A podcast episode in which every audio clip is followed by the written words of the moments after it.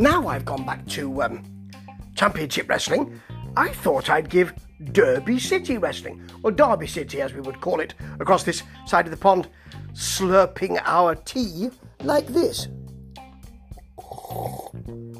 Ah, mm, chin chin. Yes, but Derby City Wrestling out of Louisville. And um, we're going to be hearing from Louisville's longest wrestling titleist later on. But actually, this is good. You know, I remember when it was Championship Wrestling from Hollywood and then from Atlanta. Now it's Championship Wrestling from Championship Wrestling and Championship Wrestling from Derby City, which, well, I really enjoyed it. It's um, it's a, you know, there's there's there's nothing that will concern you here around when it's a bit hokey or it's a bit. I can see what they're trying to do, or they're trying to be a bit ECW. No, it's clean and clear, and Dave Marquez and Gilbert, producers, really know what they're doing. So there's nothing to run from. As far as well, in the back, we've got some action taking place. You know, I'm, I, don't like. I'm not into that. In big letters, in the back. I'm just so bored with it. But what they do is they have interviews and matches. That's it. It's what I want. Right, Ted McNaylor is the tra- is, is, is Ted the trailer McNaylor. Born in the trailer park, will die in a trailer park. Jaden Dominic Rose, as you might expect from the name, is very different. And at one point, early on, McNaylor puts Rose's shiny shirt on. You know, it's like a sort of purple shiny shirt, very nice. And um, he looks all right in it, actually. He does hit a butterfly suplex, which is lovely, but Rose comes back with a backbreaker off the top, and then off the ropes, hits a knee to the back of the neck of Ted McNaylor and gets the pin. And it was a bit quiet. Crowd were a bit quiet. Commentary was a bit quiet. Was that expected? Or did he just did he knock him out and he wasn't expect maybe they were going to go home on a different move? I don't know, but certainly Count Noctis. Count Noctis? I mean, Count Dracula sounds great, doesn't it? But Baron von Frankenstein, Count Noctis? Anyway, he comes in not really to help McNaylor, but McNaylor wants to see Rose beaten up. So he actually rakes his back at one point, which is very nice. Why he couldn't do that in the match, I do not know. Now, here's a bit of fun. Brian Myers, who I remember from Impact Wrestling and wasn't massively keen on then, I think he's still there. He's all right in this because he's having. It's really not about him. It's about pretty Peter Avalon, not the professional. Because Brian My- Myers calls himself the most professional wrestler, doesn't he? So Avalon can't do that. He needs to revert to the pretty moniker. And what he's, you know, he's he gets in the ring, or it's almost immediately rolled up, gets pinned. Dave Marquez is there at ringside because he probably thought something was going to happen, so he made sure he was there. You see, and um, yes, and Avalon's pretty good, pretty good. Says he wasn't ready. It shouldn't have happened. He wants a restart, and he will put ten thousand dollars of his ten thousand dollars of his own money up. Should he lose, if he can have a rematch. Well, they go to commercial break and say we're going to get a we need to get a contract signed. Can we do that? We're gonna. Yeah, I don't think you are, are you? Anyway, they're fighting when we come back.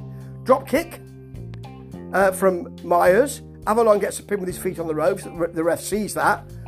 He's then distracted by the referee because, you know, the referee shouldn't have done that. Myers gets the crucifix and the pin. And the great thing is here is that I thought Avalon would run away or something like that or Welsh on the deal, but he actually is made to write a check and hands it to Brian Myers and then walks off with, Ooh, you. it's really rather good. And I'll tell you what's also good. Yes, segue, segue, segue, segue. It's J Rod, who's enormous. She's she's she's a real sort of premier athlete. Uh, you know, she's got the muscles and she's ripped and all that. Versus Johnny Robbie, who's well liked and sparky. And um, before that, by the way, Marti Belle is interviewed, who um, beat uh, Billie Starkz recently and says that you know it's just the beginning of great things for her, which it could because she is a great wrestler, I have to say. Anyway, back to this match. Robbie tries to power J Rod, doesn't have that power. Hits a nice crossbody, but he's put down by one boot. As the commentary team say, it's a face rearranger. Yes, it is. There's a massive Robbie punch. And J Rod sells it with a kind of, ooh, I'm a bit, bit woozy after that. Then you've got a J Rod ha- uh, handstand hurricanrana, but a J Rod twisting suplex gets the pin, and she's being pushed as someone big and special, and she's a bit like Kamille in that respect, the brick house herself. And um, yeah, I can see why they're doing that. Next, Rocco Bellagio will be, he's the aforementioned Louisville long time, long time, long term champion. And um, he does a long promo actually, long term champion, long term promo about how he moved from uh, Jersey City to Derby City, and um, because Louisville is so well known for wrestling, which is the case, and you know he will be the champion, he's the show stealer, and he will steal the belt tonight. Well, Danny Limelight's your champion, whose work I really love, particularly New Japan Pro Wrestling with uh, with um,